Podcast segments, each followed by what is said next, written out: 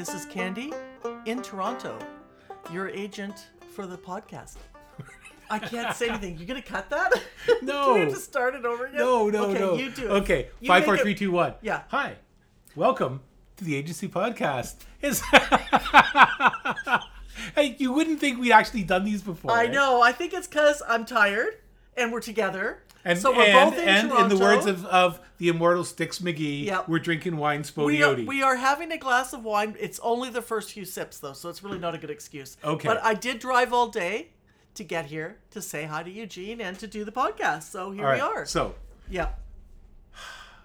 five, four, three, two, one. Hello, and welcome to another episode of the Agency Podcast. Eugene here, your agent in Toronto. And Candy here, your agent, also in Toronto. This is our.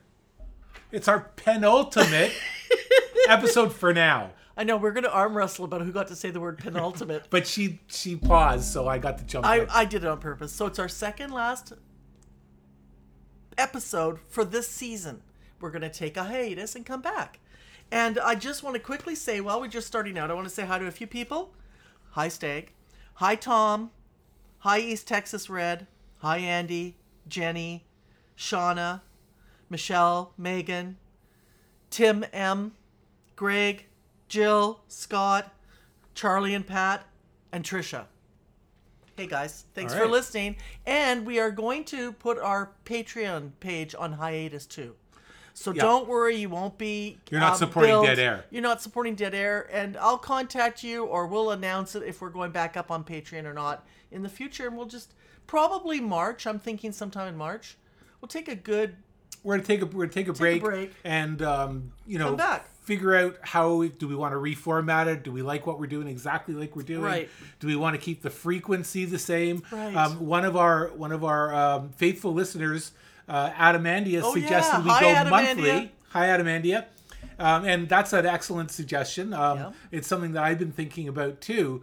Uh, I wouldn't mind having some more time to put into each episode, although I enjoy the spontaneous Yeah, conversation, yeah. which is kind of one of the nuggets I right. think that we well, offer and here. we all know that in two or three weeks, when Eugene isn't talking to me, he's gonna miss me, and he's gonna go, "Oh, damn! It is kind of good checking in on with somebody." yeah, that's right. Because all I do is sit around and play fiddle. All I know, and sometimes it's good to talk to other people. Which reminds me that just before we started today, I had a snippet of a song going through my head, Yeah. and and my father used to sing this song. and you my, remembered what lyric? I remembered I remembered a little bit of a lyric that was um, uh, Rome was burning to zero and still he fiddled away. And I thought, what what's the rest of it? Right. What's the rest of it? So I, I Googled that phrase and it turns out it was a song and it was by Roy Acuff.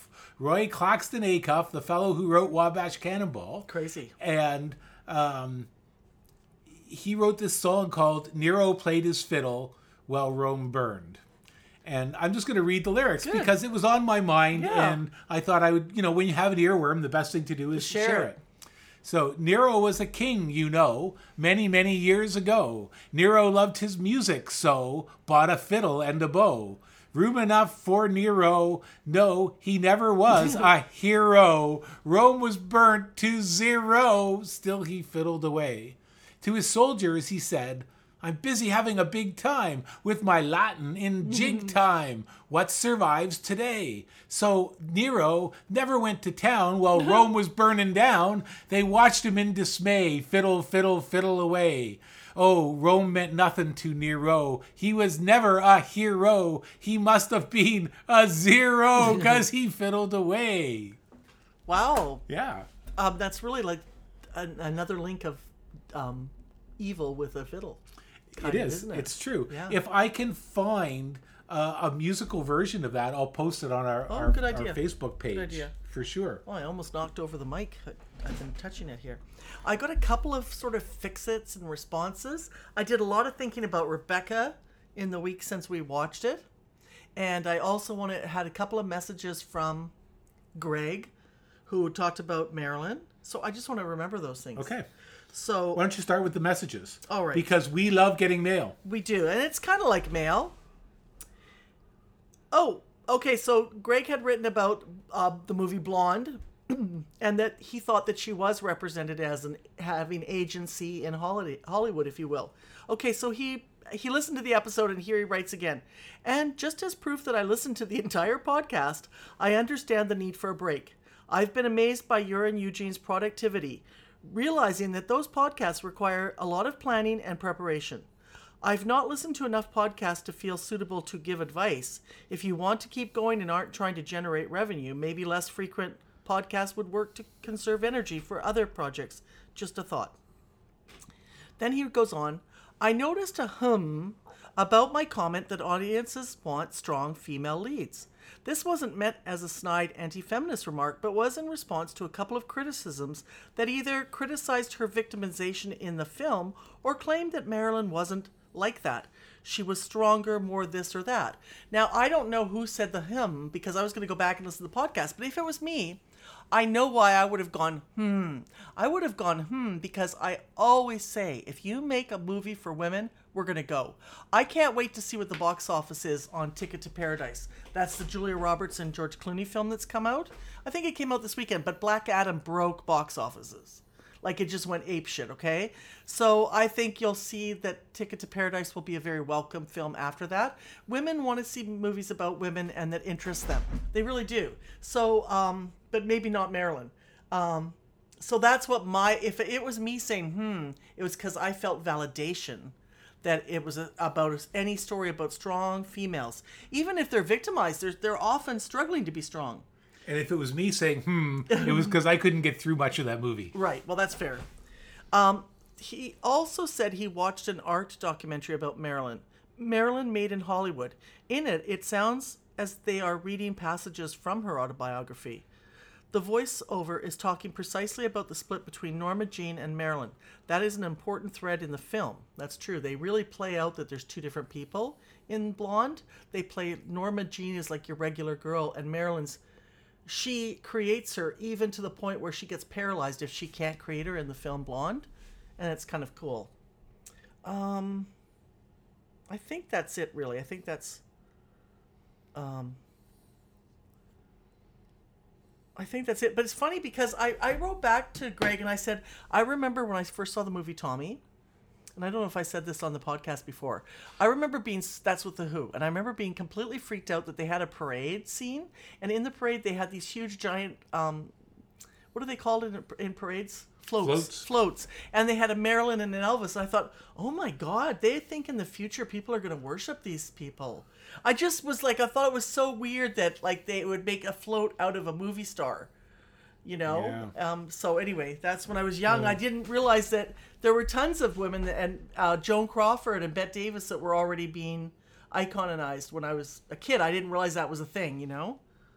Well, there's a lot of people worship celebrity, right? Mm-hmm.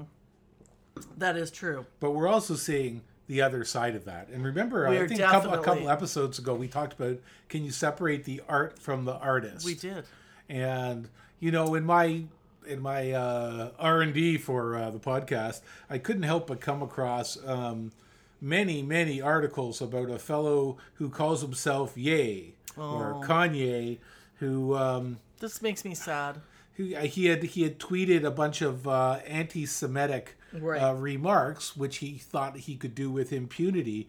But now um, Balenciaga has severed uh, ties with Ye, and I believe today or yesterday, Adidas has said they're stopping production of his brand of shoes, and they're going to stop paying him. right Um, but this guy's got 31.4 million, 31.4 million Twitter followers. Wow. Well- 31.4 million people think that this guy has something important to say, and he's out there making anti-Semitic remarks. It's really well. sad. Good, good for whoever's canceling him for canceling him. Right now, I I love Kanye's music. Been a fan since day one. Love his music. Listen, I got his his recent album. It's fantastic. It's very gospel and beautiful. We talked about it on the podcast. And can you still now- listen to it now, knowing the kinds of remarks, or are you going to put it down to mental illness, or I don't No, know? I know you're right because the thing is, excuse me, there is there's many artists I can look past who they what they might do or say. And you know, we've got the whole rock star thing. I, I expect my rock stars to be bad boys. However, Uh, that's a good point. yeah, That's a really good yeah. point. However, when they are doing it with underage or doing it abusively in the workplace, no, I don't. I that's where I would draw a line. Okay. But you know, right now, you know, we mentioned Win Butler a while ago. One of my favorite Oh, yeah. bands, Arcade Fire. Feist pull out of the con. She's not on tour with him anymore. She quit right away. Then he got Beck. Now Beck is pulled out. Oh, isn't that interesting? Yes, Yeah. isn't it interesting? So, I mean, um, I read the Pitchfork article very carefully. I do believe that the youngest woman was 18. That's still really pushing the limits. Um, I don't think she was a child per se, but I don't know. It's not clear how old she was when Win Butler was hitting on her, and I think he sent dick pics. I think that's part of the issues. Also, I don't even Okay, understand right. why do you have to do that? Why does anyone ever have to send pictures of their penis to anybody?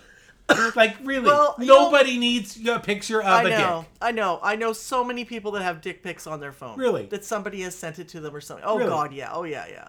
I, I just can't is- even imagine like I the, like what you're thinking. Hey, This is I like. I like this girl. I, think know. I'm gonna photograph my junk and send a picture. I know. Who thinks like that? I don't know, but I I would see it more like um I Obviously, people with more attractive junk than I have. I don't know. I don't know if it ever looks that great. um, I was going to say that I can see these kind of shenanigans. Listen, I know people when you get in a party, you go, you're dancing, you're drinking, they take off their clothes. That I've been at many parties. That's there's always that guy. He's like ends up taking off his clothes or something, and I don't care. I didn't feel it was at least your peer. It wasn't your boss. It wasn't a rock star. It wasn't a stranger. It wasn't somebody you met a couple times on Tinder. It was just one of your stupid high school friends or college buddies or something. And um, they're usually wasted, and it's more funny entertainment.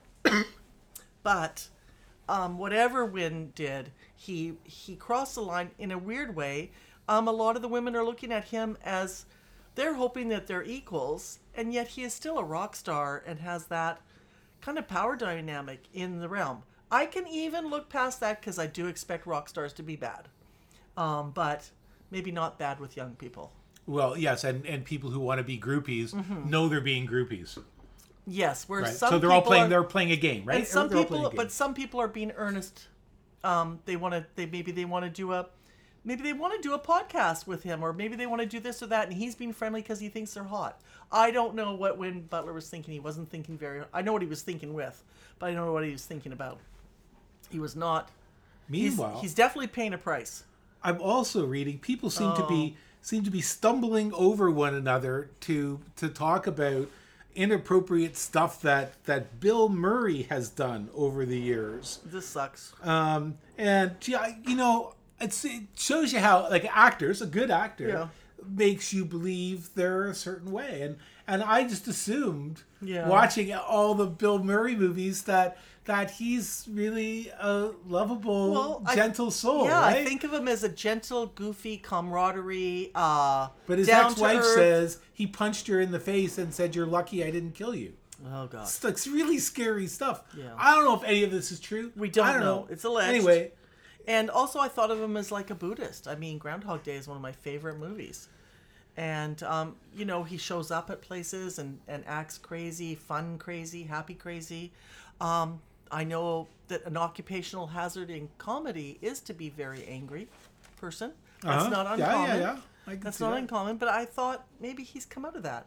Was this something that happened 50 years ago with his wife, or was it something that happened 20 years ago when he was a full fully hopefully recovered dealing adult what's the other thing that's happening oh well speaking of canceled i don't know if i told you that i watched um, a documentary about the armor the hammer family no. did i talk about that a few months ago i watched it and like we, an like an Arm and Hammer. yes Huh? yeah armored hammer and it's a three generational story Hey, do you, do you remember Yeah. when we went to see a punk band back in the day called Armed and Hammered? yes i do Was that course. not the best name the for a punk band? Best name best name it's such a good name mm-hmm. And they came out and they had little intros for their tunes that that were, you know, this is our this is our our tune about the plight of, and they would have some whole story, Yeah. and then they would just hammer out this punk stuff that was all the tunes to me all sounded more or less the same, but it was fun. It right, was lots of fun. right. Well, Armie Hammer, he was in um, the Social Network. Okay. Okay, he played the twins, and so Armie Hammer is from a family, Armand Hammer's family, very rich, billionaire, oligarch, American business people. Correct? Would you say that's what they are? I, I, real I, I estate, don't, oli- or- oligarch is a very specific term about uh, about about Russian Russian um, uh, capitalist thieves at the breakup of the, of, the, of the Soviet Union. But I Uh, would so- say we have oligarchs in the United States. Uh, Tesla, Bozo, or what's his name? Jeff Bezos. Bezos. Yeah, Bezos. Oh, yeah. I, I just don't Sorry. think I don't I don't Allegedly. I don't th- I don't think of them as oligarchs because I think of that as being Russian. Ah. But but speaking of that, you know, yesterday I went and I got my my booster Yes, shot, yes. my uh, bivalent booster shot, and actually the day before yesterday and yesterday we were going to record this yesterday evening and i had nothing. I was Mm. so flat um, and i believe that that what happened was was i got the shot and and i got like the bill gates chip and it got stuck somewhere. Yeah, it yeah. was stuck. It doesn't wasn't flowing through to where it had to get to. And so i was feeling really crummy until that that chip could right itself. Okay. yeah. Yeah. Well, I'm glad that you feel better today. i do i feel much better. Okay, better. so the this is a, on Netflix, I think. It's either on Prime or Netflix, and it's a documentary, three parts, I believe, about three or four generations of the Arm and Hammer family. okay And it starts with the grandfather and all the shit he did to people. Then it starts with his son and his son's um, his brother and all the crap they did, like drinking, drugs, guns, maybe um, hurting spouses and kids. And then you get to Armie Hammer. Armie Hammer had in 2021 had two or three women come out and say that he had tied them up and wanted to eat their flesh. Do you remember that? no i missed that Yeah. So anyway, this this Was that a family- consensual No. BDSM kind of thing? well? That's how one on one level it could be. I see. Unfortunately, the women said they didn't want that. Oh, okay. So you're you're getting the interview of a couple women who were dating him and really involved, and he groomed them and blah blah blah. It's a really good documentary. It's quite compelling. But one thing I will tell you, so he's kind of canceled, but he had already made a movie which relates to our episode last week. okay. He stars in. Uh, wasn't he in Knives Out too? I think he might have been in Knives Out. I don't know. No, he wasn't. But he stars in Rebecca, the remake. Oh, the remake. Okay. So this added a very new level to my interest in and the and, remake. and I have to say, I am in awe of of my my partner in crime here, Candy Minx, who watched taking one for the team. Yes. watched the remake of Rebecca. Right, uh, I am just in I awe. I, I bow at the feet of the and master. didn't they get twenty three percent on Rotten Something like Tomatoes or something? So I was really worried about it. I was like, do I want to watch this? But I got more and more thinking about the first one. Sometimes it's kind of fun. To watch, To watch a we, bad we were movie? watching one, the, the cleaner, which was like eighteen percent, uh, 18%, with oh Samuel God. Samuel L. Jackson. Oh, He cleaves an ex cop who cleaned crime scenes. Oh my god. And It was all involved. Yeah. and it, it was it was awful. Yeah, terrible. Anyway, huh? I'm sorry, Well, I'm going to tell you, interrupted. Rebecca. I would I would give it seven out of ten. All the right. remake. I thought it was quite good. Now, what it has going for it, one is it's got that dastardly bastard Armie Hammer in it, Okay. And I hate to say it, this guy, he's classically handsome, and he brings movie star power to this role. He is gorgeous in it. And um, I, I couldn't take my eyes off of him in the in the role. And then um, you've got Kristin Scott Thomas who plays Mrs. Danvers, and I love Kristin Scott Thomas, and she was very very good. And the major lesbian over the f- point in you know it was really crazy in the original the lesbianism or the Yes. implied le- lesbianism and um, or otherness if you will. Um, she picks up the young rebecca's glove and she really feels it at the beginning of the movie and i was like okay well in the old one they played with underwear. But i was thinking about i wanted the other reason i wanted to watch it was because the first one i couldn't help but think about how in a way it's a regenerative story um, because they said a number of times the character that Laurence Olivier plays, Maxim, he comes from a really rich family and he talks about how he's almost trapped by his wealth and the building, right? Because it's generation to generation to generation. And I was thinking about how it was like patriarchy. and wealth. And is there any kind of symbolism in this movie? And why did it win Best Picture? I mean, it's a good movie. I was just surprised it won Best Picture because it doesn't have one of those grand themes, except I started thinking that it kind of does have a theme. And I wondered if Hitchcock put Laurence Olivier in there because he played Hamlet. He's very, very famous for playing Hamlet. And Hamlet is a story about a corrupt kingdom that it cannot be um, rebooted until it's burnt to the ground. And Very um, interesting point. right? And Manderley has to go to the ground. And they're talking about Yeah. rich money and the old ways of doing things in England or whatever the estates. And um, It makes perfect sense. doesn't it Yeah, weirdly? So this was haunting me all week. So I thought I'm going to watch the new one to see if they deal with that. They do not deal with it in the way that haunted me with the original. Um, what is interesting about the remake is it's frickin' gorgeous. They don't just do special effects; they actually go to all of these incredible European locations. So they're delightful to see. And I thought the woman playing I don't remember her name. I feel terrible right now. Lily. Oh, Lily Allen. Either Lily James or Lily Allen. And then um, she plays the woman. Also, did you notice what's the name of the woman in um, the young woman in Rebecca? They never say her name. And they never say it in the remake either. Isn't that interesting? Yeah, so she doesn't have an identity in a way. Yeah. Um, which also makes me They think must about. say her name. I don't know if they do. We're gonna have to really read about that. I don't think they say her name.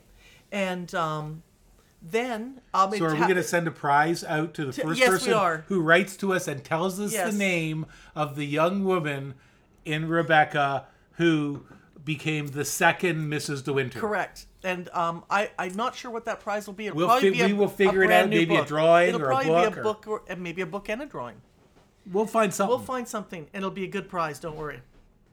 All right. So I wanted to think about that. Anyway, I did like the one that was only 23 Rotten Tomatoes. I thought it was really good. Seven out of ten. Um, and that was hard to watch a week later after. I thought that was also pushing it. But Remember, the critics you- aren't always right. No, they're not always right. Have you ever seen um, Psycho remake? No. I know. No, It's couldn't got some How could you? How could you watch that? I know. It has really? some surprisingly good elements about it. It has some good things in it. So anyway, those were things that were on my mind that were they weren't really fix-its, but it was kind of a fix-it. That would be like listening to anyone's cover of "Stairway to Heaven." Now, are you complimenting Led Zeppelin right now? Because it sounds like kind of you're complimenting them. Oh. I mean, I mean, I'm not against them. you know who does a great cover of Led Zeppelin? Heart. Well, they were kind of a, a Led yeah, Zeppelin. they're rocker band, right? chicks. Yeah, they're rocker Yeah. chicks. But they do great uh, covers of Led Zeppelin. Yeah, you it's know, insane. like I can listen to a Led Zeppelin album. They're they're very very good at what they do. it's not Canada. My, complaint with Yeah. Led Zeppelin Yeah. is that they misunderstood the blues. Okay. And so they went off into this Well- wacky rockin' three person They made their power own- trio thing and they they really first of all I mean, really, blues music does not feature guitar solos. Well, that's true. You got me there, I guess. Yeah. So anyway, never mind. Yeah. No, I'm not. I'm not. I am not against Led You know, Zeppelin. I don't think it's a Canadian weekend until you hear Led Zeppelin coming out of a car racing when by. when I was in high school, uh, and we used to go to the Mimicombo. You know what the Mimicombo was? no, It was a roller skating rink in cute. Mimico. Did you roller just down, skate? Yeah, just down the street Oh, from I'm here. so jealous. All our all the high school kids would go down there, and we would all skate around the circle in the roller skating Wow. rink. And then at the end, they would play "Stairway to Oh Heaven." Oh my god! Do people waltz? Oh, people didn't waltz; they skated together and held hands. Oh, how cute is that? They held hands and it. skated in a circle. It's so in risque. an oval. It's so I'm risque. telling you. That's adorable. You know what else happened What? at the Mimicombo? what? Very, very By famous thing in, in Canadian musical history. Okay. The hardest working man in, in, in show business, Soul Brother number one, James Brown, Oh. Played a gig in the Mimicombo roller skating palace. Wow! How beautiful! Did people skate? I don't know, I wasn't Oh, there. that's- yeah. I didn't even You know about it until years later. Yeah, you're a baby. Oh, that's Yeah. pretty cool. Wow, what a cool venue. they would have been pretty amazing. You know, Hmm. I saw uh, Sheila and I. We we took uh, our nephew to see James Brown late in his career, Right. and I was thinking. It's going to be sort of a pastiche of James Brown. You know, he's going to be phoning it in from Oh, Miami, right? twice. He was amazing. He was so good. Where did you see him? uh, it must have been Massey Hall. Okay, I think I saw that one. I saw him at the forum. and he was he was hot. I mean, Yeah. he was still doing the splits, Sure. and he, he had the babes with uh, J and B on their butt cheeks, yes. and and everything. Right. right. He did the fake Yeah. heart attack. Yes. but also his he had a cooking cooking funk Mm-hmm, band, and you know sometimes he would just wander over to. To the electric piano and start playing the piano. Wow. I mean, he was really, really good. Yeah.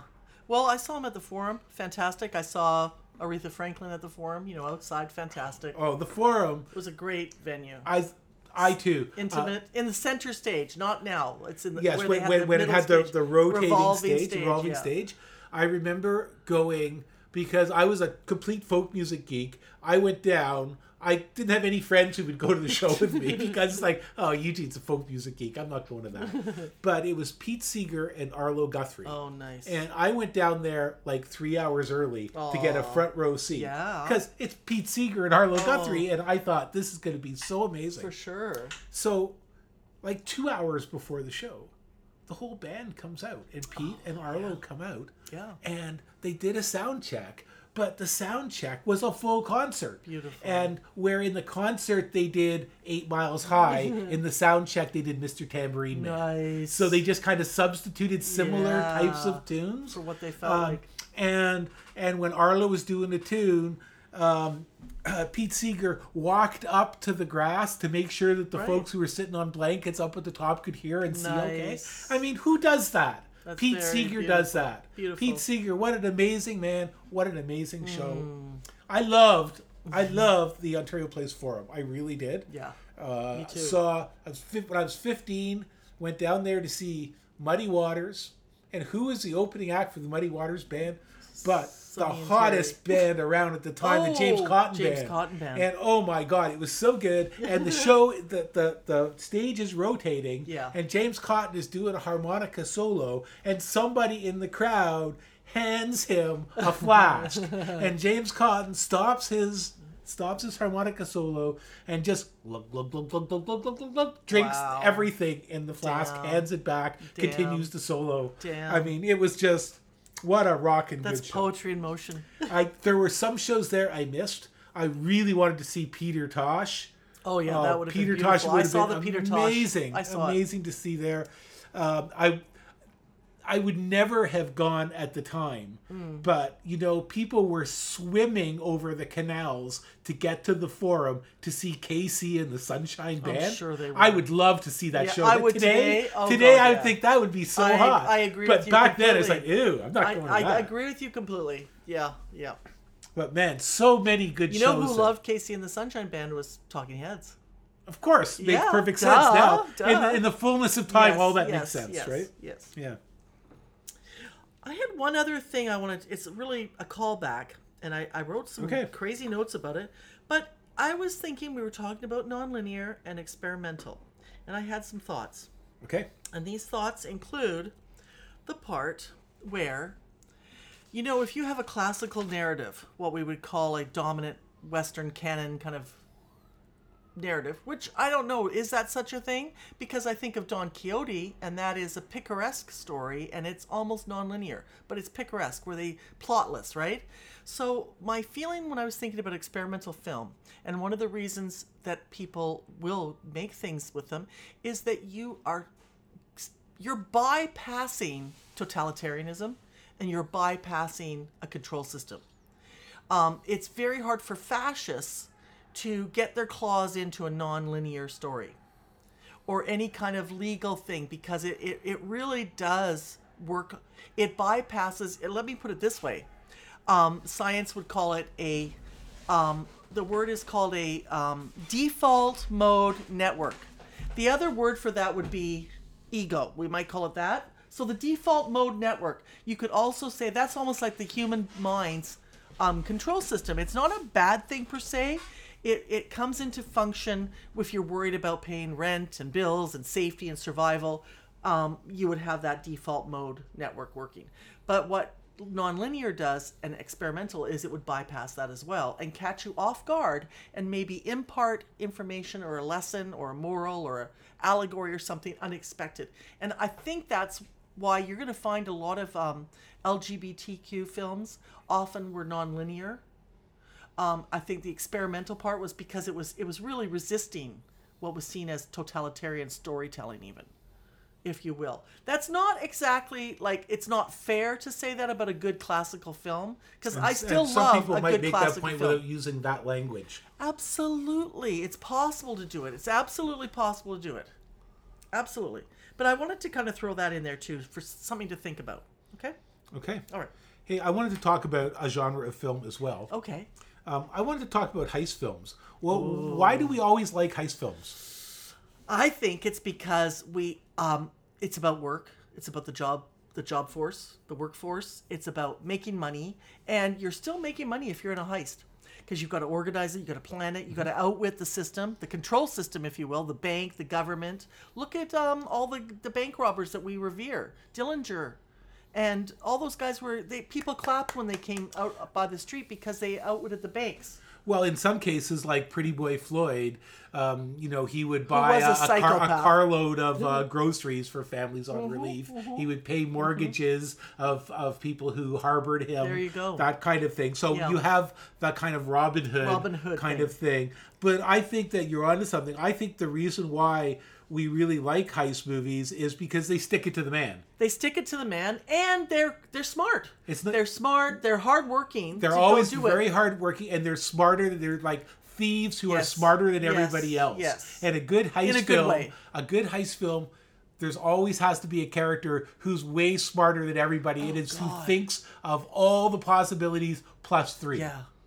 What's your two of my favorite heist movies that come to mind right now is The Inside Man. I think that's Spike Lee. I fucking love that movie. Oh, that's quite a good one with Denzel. Oh my god, Yeah, it's yeah. such a good movie. And then the other one is The Bank Job with Jason Statham and um, Ah, a yeah. beautiful actress. I forgot her name now.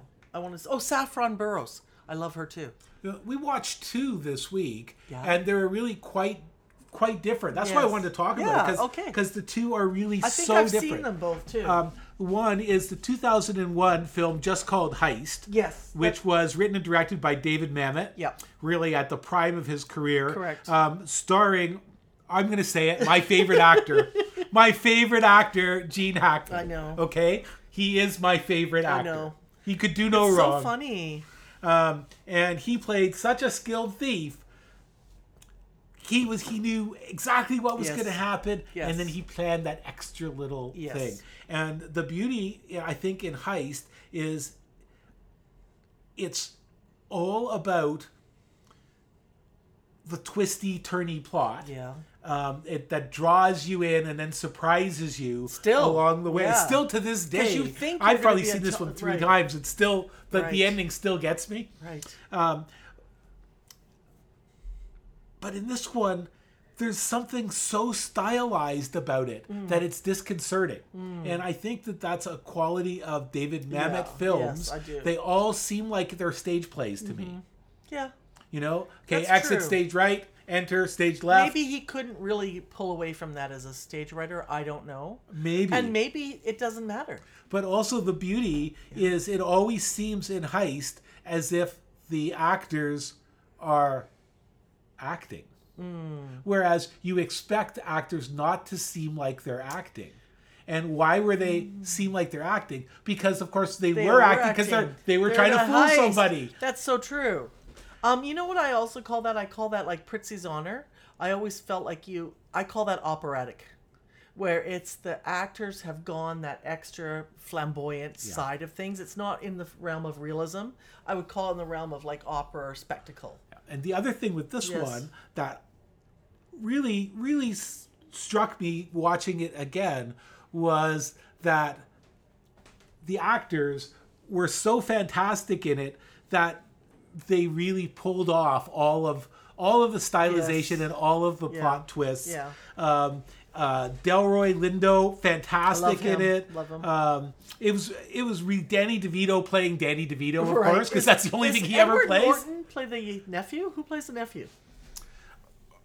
Isn't there a nephew that? Oh. There, they- is that Ricky put- Jay? Oh, maybe. Oh, I, you, you know I love Ricky Jay. Now Ricky Jay is a good friend of David Mamet, and you know he's a magician, right? Oh, In real life, he's a yeah. he- He doesn't play the he doesn't play the the nephew. He plays the other guy uh, that's part of the gang. The nephew, yeah. I think, is uh, is it is it Sam Rockwell? It's Sam Rockwell. Yeah, yes, Sam who I also love. I mean, what a Yeah. great cast. And of course, cast. they're forced to do one last job. Circumstances gather around Gene Hackman. He has no choice. Right. He has to do one last job. He hates to do it, Right. but he's going to do it. And wow, And Sam Rockwell's supposed to make sure that they do it, isn't he? uh, Kind of- that's right, because he's working for uh, Danny DeVito, playing Right. Danny DeVito. Yes. right? Okay. Um. Yeah. So this was a super fun heist movie, uh, right to the end. It's got that extra twist, which is really Mm-hmm, fantastic. But then we watched another one, which isn't about the plot twist Oh, at all. okay. It's all about the character, all about the characters, and that was the town. Oh, I love that movie too. Oh my and god. it- boy, it really holds up. I, mean, think I- it was it was the first was the first one directed you- by Ben Affleck. Yeah. How can you hate Ben Affleck when you see the movie The Town?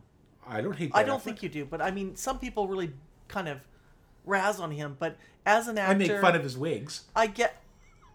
I guess so, and his lifestyle, maybe his romance life or something. Oh yeah, I don't care but about that. I don't care about that either. I love him. He brings emotional deliverance to every fucking role. Yeah, he really does, and it really stands out in this because he plays against Jon Hamm. Yes. Um, who, you know, I never would have hired him for Mad Men based on that performance. I, I think he was just not a great. He just wasn't very believable right. to me. Right. I mean, who? I, I would agree with you. I mean, Jon Hamm. I think y- you can't believe him as Don Draper. He's so insanely good. He so encapsulates it. Yes. It's hard to yeah, believe. he found he found his role, He I did, guess. he did. But in this one, he he certainly just made Ben Affleck look good, Even better, yeah. Um, and it's it's a hard to believe kind of plot because you have a bunch of bad guys do bank Mm. jobs and, and armored truck jobs, and they um, they take a hostage. His crazy friend James takes a hostage yes. um, and he's worried that the hostage might know something and he Mm-hmm. wants to find out what she knows so he goes to find her Yeah. and of course what happens They fall in love. romance ensues Yeah.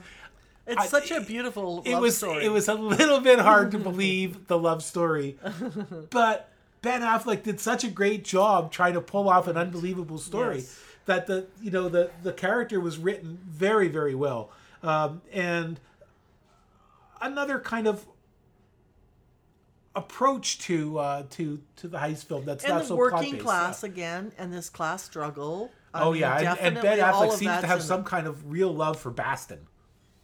Yeah, well, he's from there, isn't he? Oh, is he from yeah, there? Yeah, I think he's from there. But I didn't know what the hell you just said. Bastard. okay, he's from there. That's his old neighborhood, I believe. Oh, is and it really? Mark Wal- uh, no, what's his brother? Matt Damon. They're from there. Oh, okay. Yeah, So they know how to talk like they're from there. that's their original voice. Okay. He probably changes. They probably changed their voice to do other movies. Oh yeah, probably. I believe that's probably his original accent. Yeah. And if I was in a Valley Girl movie, you'd go, "Wow, she put on a Valley Girl accent." But I was originally a Valley Girl. I used to say for sure, Okay. but I got rid of that. Oh wow, I love it. I, I wanted to watch Heist. I couldn't watch it the other night. I tried, but I didn't want to rent it. Right so I on. figure I'll watch Well- it when I'm here. while I've you're seen here, it we'll- before. we'll I've probably seen it manage before. to, yeah. uh, I mean, to see it. it came out. It's funny. It came out in November of 2001. That's exactly when you didn't want your movie coming out. Oh yeah. right? I mean, movies died. Nobody's watching movie. They were watching CNN. So I feel bad for so many. A lot of people missed a lot of good movies.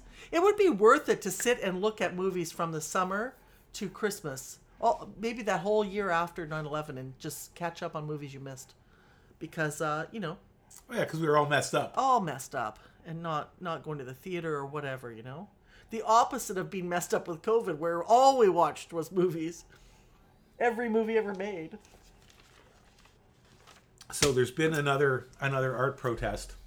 Yes. This one is some kids thought they would they would fix climate change by throwing mashed potatoes at a Monet's haystacks uh, painting and then gluing their hands to the wall. Mm-hmm. Yeah. Now I did not read about this. You told you mentioned it in a text, but I was going to go read about their protest. Was this also in London in the same series of? They're doing a month of protest. Oh, I don't oil. know if it's the same place or not. I or if these guys are just copycat protesters or if they were somehow related. Did they have to, oil on their T-shirts? Like, uh, were they protesting big oil? Okay, we need to find out. They were out. protesting climate change. Oh, but, right. Well, but- that's related to oil. You're right. No, they were wearing um, safety vests, orange safety Oh, vests, and black vests. Oh, black wow. onesies. Okay. All right. It looks like black onesies. Right. but for climate change, you know, I Oh, feel they're German. I feel German so different than you about this. It does not bother me at all that they're doing it. I I only expect young people to do this. You can't put an old head on young shoulders, and why would you want to? For one thing, I and believe- second, I, I- don't think old people are going to do this because it's young people who are feeling the the pain of this. They see older generations as set in their ways, rich, not going to do anything now, and the world's going to hell. So, although you get Jane Fonda out there, we talked about that last week, and she's she figures, hey, I might as well protest. I'm with one of our commenters, um, Yes. uh, Rick W, on the on the Facebook site, who just referred to them as nincompoops. I know, but I don't feel that Or way. nincompoop I kids. thought, you know, I've spent so much time. First of all, what's really interesting to me is I don't know whether they are just lucky or whether they are poetic activists because Oh, they're just misguided kids. They're just misguided kids. But They, you- they want they want they're so earnest. They want to do something. They want to make a difference. And the best they could come up with is throwing mashed potatoes at a Monet and and and gluing. That's the best you can come up with is mashed potatoes on Monet. Uh, listen, I'm going to come up with the activist Yeah. cookbook. I'm going to come up with creative yet non-destructive ways. Or hey, what if what if we could have recipes Mm-hmm. that, as long as they're cleaned up within a certain period of time, then the painting's okay. Yeah. But if they're there too long, then it starts to do. Anyway, Right. the activist cookbook. Yeah. I'm right. there. We All could right. ask our listeners for recipes. Sounds good, but I don't think it's a bad thing. Second of all, the one thing I was thinking about was that they picked, you know, funny, Van Gogh, I happen to really, really love Van Gogh.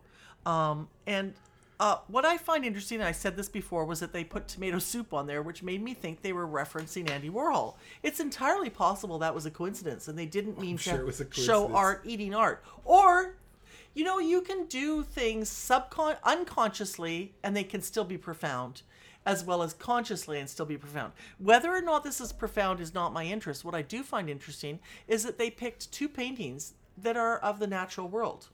And and previous to this, in art history, we were really worshiping religion, Also, religious also two paintings from the impressionist slash post impressionist period, which today I would say I hate to use the word the masses, but I would say the masses who look at art are looking at impressionism and post impressionism, and certainly certainly since uh, Nietzsche killed off God and. Uh, uh, uh, Picasso started doing cubism. Yes. I mean, nobody wants to look at that shit. Well, totally. Uh, but I agree with that. Plus, poor old Van Gogh. Oh, she's pouring more I'm wine. pouring more wine. We're gonna get that glug glug glug right by the microphone. yeah. Um,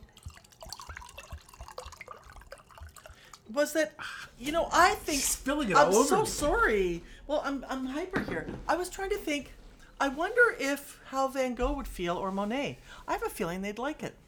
Because Van Gogh was never allowed to be in a museum. He was never I, famous. I'm sure if he thought maybe he could sell a painting or two and, and put some sauces, cook some sausages over a gas yes, jet, he'd yes, and he ate his own paint. Is a rumor. I don't know if that's true or not. Well, that would explain uh, uh, weird, uh, weird behavior Yes. because uh, you The know, lead poisoning, yeah, there's there's nasty stuff, cadmium. cadmium, lead, and flake white. Mm-hmm. So all kinds of stuff that can cause your brain to uh, Yeah. to be messed Well, up. I think he probably had the synesthesia like I do. So things looked so, the paint looked so good.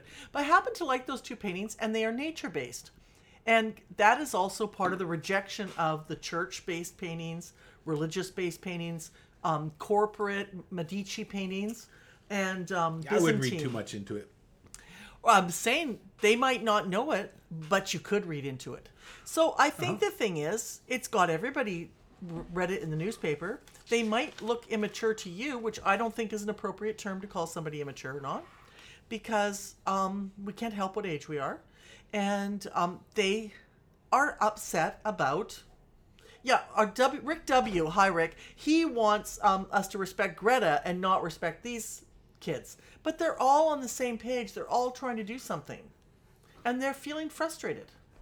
They want change. Well, that's true. They, They they, are want- they are frustrated and they're very earnest. I think they're very earnest, very sincere. I, I think gluing their hands to the wall is the best idea. Personally, the problem with doing things to the artwork is now it's going to mess it up for us when we go to the galleries. That's right, 'cause they're what- gonna 'cause put once- they're going to put a barrier in front of it. Because We're not going to be you allowed could to get just close. saw off a chunk of the drywall and let them leave with their hands glued to the drywall. Right. Put a new piece Yes, of drywall in, and there you go off Yeah, yeah. on your merry way. Yeah, they don't even have to worry about taking their. You can let them worry about let it. them worry about it. But um, you know, so for me, I don't want them to start putting those paintings further and further away from us. It's bad enough that we have art already removed. The other thing is, please, bitch, please. Nobody cares about art. All this ooh boo hoo Van Gogh boo hoo Monet. Nobody gives a shit. They put it, him on mugs, t-shirts, shoes, socks. They put it on walls like course. immersive. That's why they're nincompoops. So it's bullshit. They, they if they're going to do a protest for climate immersive. change, come on, you I mean, don't do it in an art museum. How boring is that? Well, it might be a good idea, but I don't know if it is. But they're also. do not a you good idea. do you think they're immature for throwing yellow paint on the um, or do you disagree with them being nincompoops, um, throwing yellow paint on Scotland Yard? Because they did that the day before. Yeah, you know, I I just don't see that that aside from getting a brief little bit of attention, how damaging stuff is going to help their cause. Because what happens, and what happens very very quickly, is all you remember is some vague thing about the cause. Oh yeah, they're for. I don't know. They're they're battling climate change. They're protesting oil or Yeah, something. Don't but you don't really have any. That's all you know. That's all you remember. And but you really remember they're a bunch of kids try to wreck paintings. That's all I remember. Okay, It doesn't. maybe. It doesn't make me think. Oh my god, we have to stop using oil. Well, I don't know. I mean, I don't know. And if I'll they bet you those us to do kids then go. They they would be very very happy to text their friends on their cell phone made out of oil products. Well, that's probably true too. You know, I was going to tell you a story about um, my activist food. Um, Okay. Was that um, Because you could have a chapter in the activist cookbook. I And know. you, I want you to watch for the Kickstarter campaign, folks. so you know um, years ago um, i've used to go to i've been to a number of court cases and some very famous the paul bernardo case right the paul bernardo I think trial. you're the only person I know who ordered a pizza from the light up at the Paul. well we Paul were Bernardo we place. were in line my friend suzanne and i were in line overnight and we got our sleeping bag sent to us to sleep in the street because we got there around five o'clock the night before the trial this is not part of the story at all actually but might as well digress Might as well. And so we are standing outside, and then everyone started ordering food, and we're like, "Oh my god, let's order food too!" I didn't even have a cell phone. I don't know And if Suzanne had one. There wasn't even Uber There's Eats no then. Uber. There's just like I don't even places. think either of us had a phone. I think we had to borrow a phone from somebody else. I mean, I think cell phones were like I don't know. Somebody had a cell phone because we must have borrowed one to get pizza, but I don't think her or I had cell phones. It was Well, those early cell phones, like you remember Steve McGarrett's cell phone Yeah, on the uh, flip up? on uh, on Hawaii Five O before Oh, the flip ups. huge. They weighed about Yeah, nine pounds, yeah. right? They were well, huge. this this one was these ones were handheld, but we were in line for this, and we managed to get food, and and somehow we Suzanne did not sleep at all. I did sleep for about an hour on the pavement, but you know who was in line, don't you? It was all women, because who else would care about rape in the street? And and um, I protested back before we knew he was a the um, the rapist. We protested the Scarborough rapist. We didn't know it was Paul Bernardo. And then when he got caught, all the DNA matched up and the accounts matched up. They found him through that, right? So um, we went to that court case. I think Suzanne fell asleep for about an hour in the trial, and the judge would get so mad because we had to wake up, right? So disrespectful. I will tell you, did I ever describe when Paul Bernardo came out? He looked at us all, right? And I don't know, you've been in nature. Have you ever seen, or even at the zoo, have you ever seen an animal look right through you? yeah. like a tiger. They're looking at you, but it looks like they're looking at something behind you. Like they looked so past you, and that's what it was like when he looked. It was creepy. And then I was like, well, for sure he did it. Because again, you don't want me on your jury. and I've said this before, and I'm going to say it again. Karla Homolka, they really did not portray her well um, physically. She was fucking gorgeous in real life. Beautiful. Doesn't make her a better. She's ugly on the inside. Let's just say that. Um, oh, so anyway, we went to the trial for the guy arrested for killing Alison Parrott. Do you remember Alison Parrott was a little girl that walked along Bloor Street? She was doing her past varsity stadium. She was doing. She went to go get photos taken, and she was doing some track and field. And this guy killed her in High Park, and they could not find this person forever. Her parents are idols to me because they prayed they did not want the death penalty, and they were so spiritual. They just found other ways to, you know, help victims, help survivors. They've done just amazing public service. Anyway, we went to see the trial um, of him on, on trial. And when we walked to the trial, we passed through Nathan Phillips Square because the courthouse was right up in that area on um, Avenue Road or University, right? We're walking through Nathan Phillips Was, Square. that, was it at the College Street uh, courthouse? I think it was. Yeah, okay. it must it's it must have been. It must have been at College Park because we had to go through Nathan Phillips Square. So maybe it was on University. Okay. Okay, and when we do, there's protests for unhoused persons and poverty. And it's just a massive protest. We get out by, I think, Avenue Road or, no, not Avenue Road, University. And there's all these people, who knows what it was for, but they were throwing eggs on the USA Embassy. And we're like, okay, they're throwing eggs on the embassy, the USA Embassy, and this is a protest for un- for poverty and hunger. We need to get these two together. so somebody could eat the egg. so somebody can eat the eggs, for God's sakes. yeah, it was crazy. yeah. It was like, okay, there. Where is the logic in this, right? Not much. And besides all of this, I do believe in civil disobedience. I don't have a problem with them throwing food at paintings. Um, what I do feel is though that human beings, the way things change, is is culture collapses. It's not necessarily that we've protested, although I'm sure people might have protested in Rome, and maybe they protested in um, Mayan culture for the offenses of the um, monarchy you know the the people forcing people to have slavery or whatever in in, in rome and stuff i'm sure maybe people did try to po- protest for it but basically people just left. They didn't say hey eugene hey guys we're gonna we're gonna stop oil we're not gonna do it anymore. The oil just will run out. We'll just reach a point where it's so massively horrible to use oil we'll just walk away from it. I don't think it's gonna be intellectual. I think it's gonna be oh fuck. It's too late now. Um, Jared Diamond said, "Did anybody talk about the last tree they cut down on Easter Island?" We don't. We don't know, but they knew it was the last tree. So, we. I don't think we're going to do it that way. I think we're just going to find it collapse, and do something else, and we may or may not survive. Hey, when I drove up, I listened to an audiobook. What did you listen to? I listened to The Passenger by Cormac McCarthy because Wow. I'm I'm I'm going to get a hardcover, a real hardcover because I read some of the book photocopied. Okay, not the best way to read it. And it was all jim jammed up. Um, but anyway, I thought, "Oh my god, I'm driving down and it went on sale today." So I realized, "Oh, I can get it on audiobook and listen to it the day it comes out." I probably got about more than halfway through. And it made the drive fantastic. I'm sure. And the reading, the people reading it were fantastic. I can't tell you their names, but it was a man and a woman. So there's the storyline of a sister and a storyline of a brother. And a female reads her focused parts, and a male reads his focused parts. And um, it's a lot of fun. I bet it is. Some great conversations in it. If you look on our Facebook page, uh, Candy has posted an excellent article about uh, the two new Cormac McCarthy books Mm-hmm. that are, are coming out. First books in 16 years. I've been waiting 16 years for this. Yeah, and All- it, we you know, have. reading this article, it sounds like they're going to be really interesting. And you know, he's he's what eighty eight or eighty nine Yep, now. yep. Um, I don't know unless he has a lot more in the bag. I don't I know don't how much more um, I know. output we're going to see from I know him. this could be it. He's got two novels. One was today, released today, and the other one's on December sixth. And then they're going to release them both, I guess, in a bound version or a, a box set for collectors in the future. Because if there's another way that you can I know to get the money, but at least it's books. Mm-hmm. Yeah. So pretty exciting. I I got I also got John Irving's book on audio, and I started listening to it. But I today I realized I've got to write a precis by October thirty first for the um, conference in New Mexico. So I realized I'm gonna write about the flight bag in No Country for Old Men. That's where the money was in. Do you remember the that he finds a bag, box of money? That's in a flight bag. yeah. And there's a flight bag in this novel too. So I'm gonna do something with those.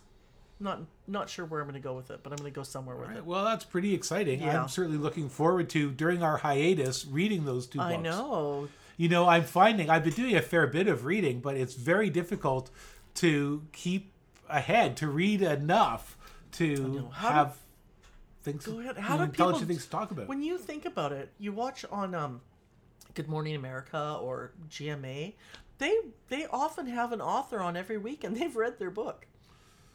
Or they listen to the audio Or they book listen to the way. audio book, Well, I- yeah. I wanted to talk a little bit about Yeah, that. yeah. How do you feel about audiobooks in general compared to reading? Well, I like to sit down and do nothing, so I like reading.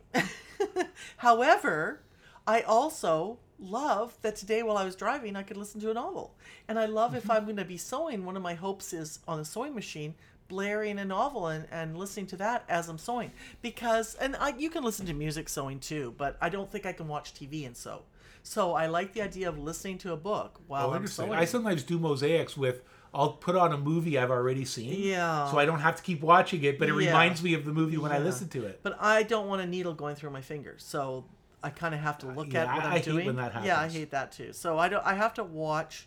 I'm already a challenge for keeping it straight on the sewing machine, so I'm gonna have to look at it while I sew. And um, I don't know if I'd gone to a fabric store by the time we um, recorded this last week. I think I went after. I went to the most amazing. T- I will tell you, the last thing I expected was to have a fabulous fabric store in Toronto, in Canada. I just assumed the greatest ones were going to be in Europe and the States. We have some good fabric stores, Oh I my believe. God! The place called Fabric Fabric is so incredible by St. Clair and Dupont. I had it was so good. I can't wait. I'm hoping I can go there this week and get some more supplies, more brains, more brains. All right. Yeah. So yeah, I like an audiobook, but I also really, really like. I feel like it's more daydreamy to read the book. That I'm going into a daydream a bit more. I don't know if that's true or not. I find that um, reading is is an active activity and an audiobook is a passive activity. Yeah. And so what I find is with an audiobook, I don't give it the same level of attention. Whereas in a book that I'm reading, I immerse myself into it. That I feel like maybe I feel the same way. I'm not sure though. I wonder if anybody could care to email us and Yeah, tell I'd, us I'd like to know what you think because I know we have friends Because- who listen to loads of audiobooks and just love them. Love them. And listen, I'm I'm liking this very much. It is like a radio play. I'm really liking it, but there is something about sitting. I feel like my mind does something different. I feel like I'm doing something different with my brain and my head. But hey, I think it does it does get processed in your brain differently. differently and i start visual where i didn't feel like i was doing i do less visual imagining in when i'm listening. You're right maybe that is because the book's doing it for you or something i don't know. But i still like it and I'll, i'm going to continue. And then there's the problem of books and movies, where if you once you've seen the movie, it infects the book. yeah. So, for instance, I recently read um, and talked about on the, the podcast uh, John Le Carre's Smiley's People, um, and Alec Guinness is so much George Smiley that I couldn't read the book without imagining Mm-hmm. Oh, Alec Guinness as yeah, Smiley. Yeah. Well, I posted on Facebook. I I have. We did not talk about this movie. It was one of my favorite movies I watched last year. It was called The Lost Daughter, and um, I thought it was fantastic. And then I found out that the writer is Italian, and they are secret. And I wondered why would they be secret? It's not like a pen name. They literally do not want anyone to know that they are doing it. Now it's rumored to be an academic or um, a professor in Italy, and um, they think they might know who wrote it. But she also writes characters that it might be better to be anonymous, so that you don't embarrass anyone you know. But it's a statement, isn't it? Compared to most authors who want to remain anonymous, Yeah, do a will pen have a pen name. And so you have think she does authors have like. Sandra Brown, for instance, who has written books under various pen names depending on the slot the book is going to fall in. Right, doesn't she have a picture on her book though? I mean, she's not secret. She's not anonymous. It's a pen name. I think at one point people didn't know, but Oh, now now they know. Now they know. Okay, well, this person, I don't think they have a picture, and they do have a pen name. I think they have a, a name on the book, but there's Oh, no okay. identity with that author. I see. Yeah, so it is a pen name. I, I guess when I said anonymous, that sounds like something else. Well, But yeah, that's, is I thought it was of- different because if you say the book is by anonymous, Right. that's a different statement. Right. You know, that's like. I'm uh, sorry. Remember, we, we were talking a little bit about that book about uh, Go Ask Alice. Yes. Right, which Yes. which purported to be uh, A di- teenager, a 14 year old girl. anonymous. But it was a woman, a grown person, or a man. Writing yes, who was a woman, right? and it's writing these things, obvious yeah. when you read. If you read it right now, it's obviously Yes. not a teenager. That was such a scam. I was so dumb when I was a teenager. I didn't realize that it didn't sound like anybody I knew. but um, I do want to read all those, all of her books now because of that movie. Do you? Oh my god, it's such an intense portrayal of a woman. And it's funny because everybody feels so different. A lot of people think that she's insane or that she's tragic, and I don't feel that all way at all. I think it was a really good portrayal of motherhood and being a family person or a daughter or whatever, you know. I thought it was really really interesting. I'm obsessed with it. And I really have to read the book. Now, some of our friends said they they were very I should have known Italians. We know two Italians on on social media and they're very familiar with her books. I was like, "Oh, that makes sense. I wish they told me to read them." Maybe they did on their blog and I didn't pick up. Well, it that's up. very possible. They and probably just- did do book reviews on them, and, I- and it went right over my head. But they said the movie is nothing compared to the book. So I can only imagine how good the book is. You probably understand her character a lot more. Because it's hard to understand her in a way. Hi, pussycats. for uh, documentary hounds. Um, we both watched a documentary. Mm-hmm. Oh, yeah, that's right. uh, this week uh, that was made a decade ago. Uh, I think it was from 2013, and I believe we both watched it around the time. We it did. came out. Um, I happened to stumble into it on YouTube. the entire film was there on YouTube, and so I watched it, mentioned it to Candy, Yep. and it's uh, it's a film called "Ain't in It for My Health," uh, featuring uh, Levon Helm. Uh, and Larry Campbell and Levon's family, Mm-hmm. Principally, uh, but there's also I think there's a uh, isn't Billy Bob have a Oh my God, that's Billy my favorite part of the a whole movie. That's my favorite part of they're the both movie. they're both like hillbillies from Arkansas, Yes. and when they're talking, you can see they're talking about us, right? Oh my god, I love it. With Billy Bob, I look at his face and the way he's looking at Levon Helm. He's just like so rev- reverence Yeah. for him. And Billy Bob is just such an incredible personality. Uh, this film uh, was um, it was made uh, over a fairly short period of time uh, after uh, Levon's so-called comeback album came out, Dirt Farmer, which if you haven't heard, uh, you just go listen really to good. it. So it's good. it's just a remarkable piece of work. Well, he play. I saw him play right before that film, around that time, and it's funny. He was really great and fantastic. And then my coworker, because I was at Old Town School, said he looked terrible, and I was like really shocked. And then he died. So he died. He passed away about six months after I saw him. Yeah, we saw him too. I think we saw him twice. so did One- Richard one- Manuel. Once when Don't see me if you're in the band. Don't spend time with me if you're in the band. uh, we we saw him play once when you know his voice had come back. He'd recorded Dirt Farmer and Yeah. then Electric Dirt, um, and and was singing well. Mm-hmm. And then we saw him. He had lost his voice again, Oh. and he tried to sing, but he really couldn't sing. And the, the band was so good; they Hmm. really jumped in. He was there playing the drums and waving. Yeah. Um, but uh, it was close to the end at that at that point.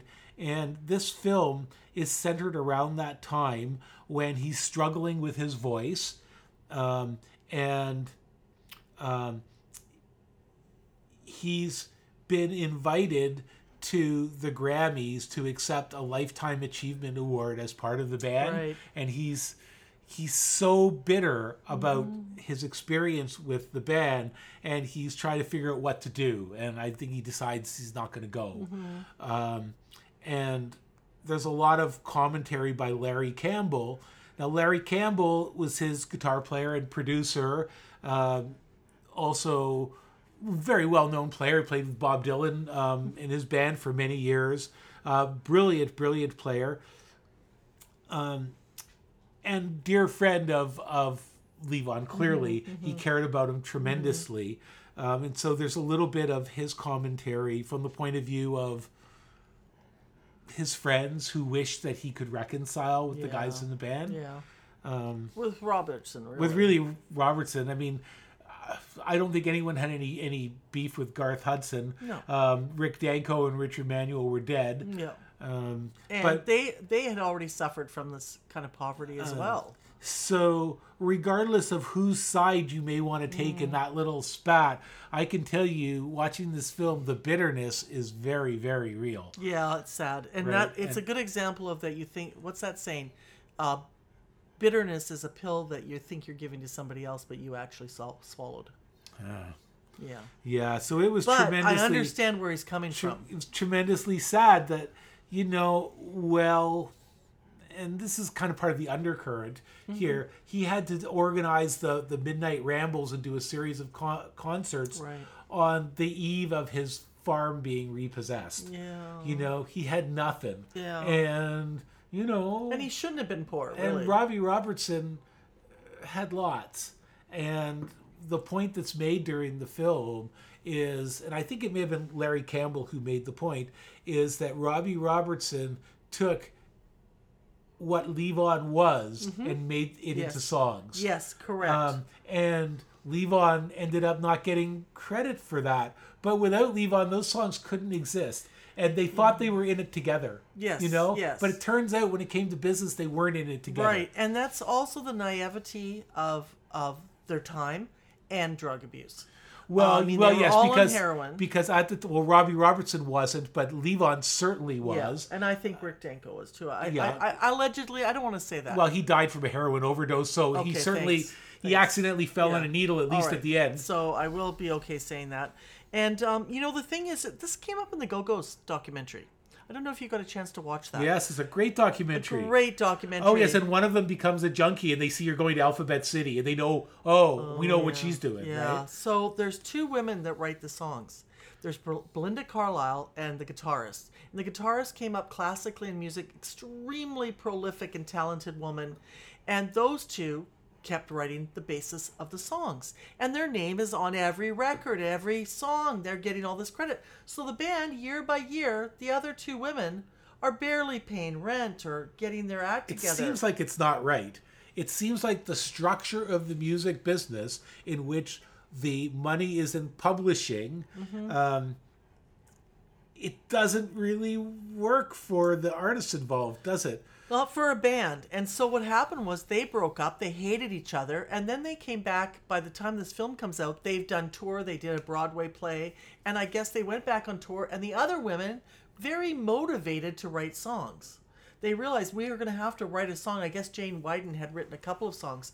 But this is where you want to start out like this. And people should advise you. How do you guys want to do this? You're right, Eugene. It's a- it's a you cutthroat wrote the whole song, but Candy singing backup on it gives the song another quality, and you guys will stay friends. You know what I mean? And okay, Candy did this, and Eugene. That's you're right. backing well, up. there's there's Len- to- Lennon and McCartney put Lennon and McCartney and everything, but of course that didn't help out Ringo no, and, and George and very George. much. And that, if you watch the Beatles, this is coming to the surface, and it Ringo was ready to. He was willing to kind of look the yeah, other way. They they he really wanted held George back too, didn't they? They really did hold George back. Um, and it wasn't just they; it was Paul McCartney. It's obvious in the documentary that came out on Disney with Peter Jackson's editing. Um, Paul McCartney does not come out looking good. However, I want to say, and if we had ever talked about it, was that it's not Paul McCartney's fault that he came from a well-adjusted family. You know what I mean? But he did. He knew the value of his work. He knew how to get there and do nine to five. And the other guys were struggling with trauma and broken hearts and, and fucked up childhoods. And so, and then they accidentally kept falling on needles too. So you've got them into this drug um, um, culture on top of the fact that they didn't get recovery from what was bothering them as kids uh, divorce, loss of parents, loss of father, whatever was going on in their childhood, poverty. And then you've got Paul who's able to show up at nine o'clock in the morning no matter what he does, write a song. They show him write, writing Get Back while they're waiting for Lennon to get there. While they're waiting, hours later, he's written Get Back, and it's so an, an incredible moment to see. It's like Sympathy for the Devil when you see um, Mick and Keith writing um, uh, uh, Sympathy for the Devil. And it just starts out all doesn't make any sense, and you see this song develop right in front of the cameras. So the Go Go's, yeah, they had to go back and they decided to fix their karma. Now, why Robbie Robertson? All he had to do was go, you know what?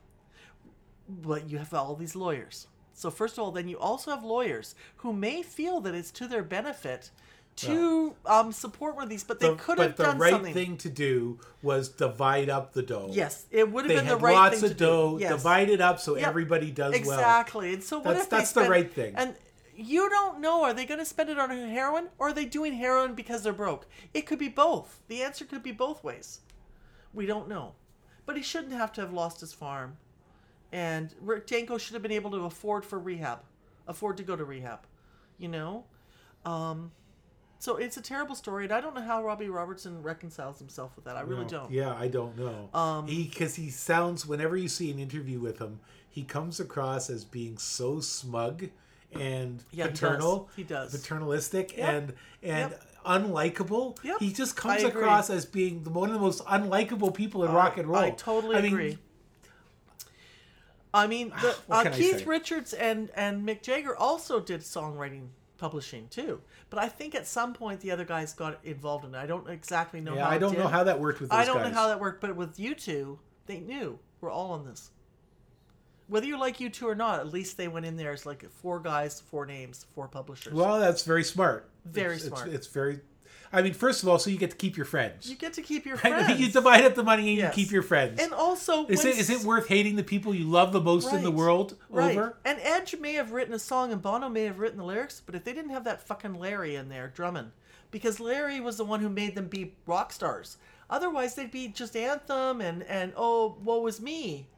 That he was like, no, I don't want to do like all these quiet songs. I want to be a rock band. And it was Larry that brought that energy in. But of course, there's a time honored tradition of all of that, Yes, right? yes. You know, uh, the band leader gets the money and pays scale to the people in his group. Yeah. Right? And Yep. and the rock and roll world is a little bit different than that. Yeah. But that's where it comes from, isn't Yes, it? it is. And then again, we don't know what the lawyers are doing to pressure. They may be encouraging the high functioning musicians to keep those rights. Maybe they get more money. We don't know. We don't know. If they feel that they own Belinda Carlisle, they may always never encourage her to share the money with Jane Wiedlin. We don't know. There might be something in it for them. It's pretty ugly. It and is the- ugly. this is a very it's a sad film, but it's also a beautiful film. It is. because when you see Levon singing. Yeah. and he's his voice comes back and he's singing it's just so so beautiful Yeah. and it's there's so much love there Yes. um, that it's very very move tremendously moving Yeah. Yeah. um, and so it's it's worth watching for that in spite of the bitterness um, and also for a guy who's had throat cancer in the, in this film he's non non-stop smoking weed I know. like I non-stop know. and i guess Well, he wasn't sort- in it for his health. he wasn't in it for his health exactly. I mean, and that's just I think is just to be functional. Well, also it makes you have an appetite.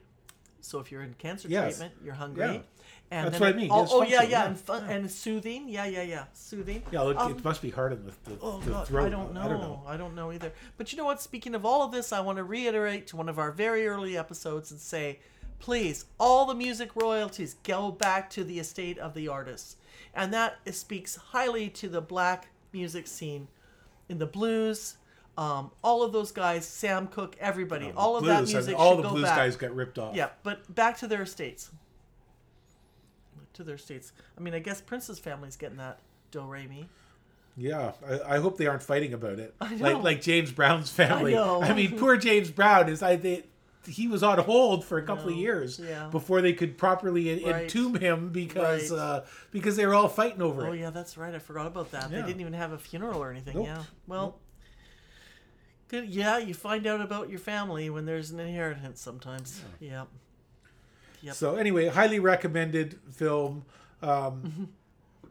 it's some real insight into someone who was a rock star Yeah. late late in his career, making a comeback, doing beautiful work, Mm-hmm. getting getting some recognition for it, um, and living with the specter of all this bitterness, Mm-hmm. um, which is tremendously difficult.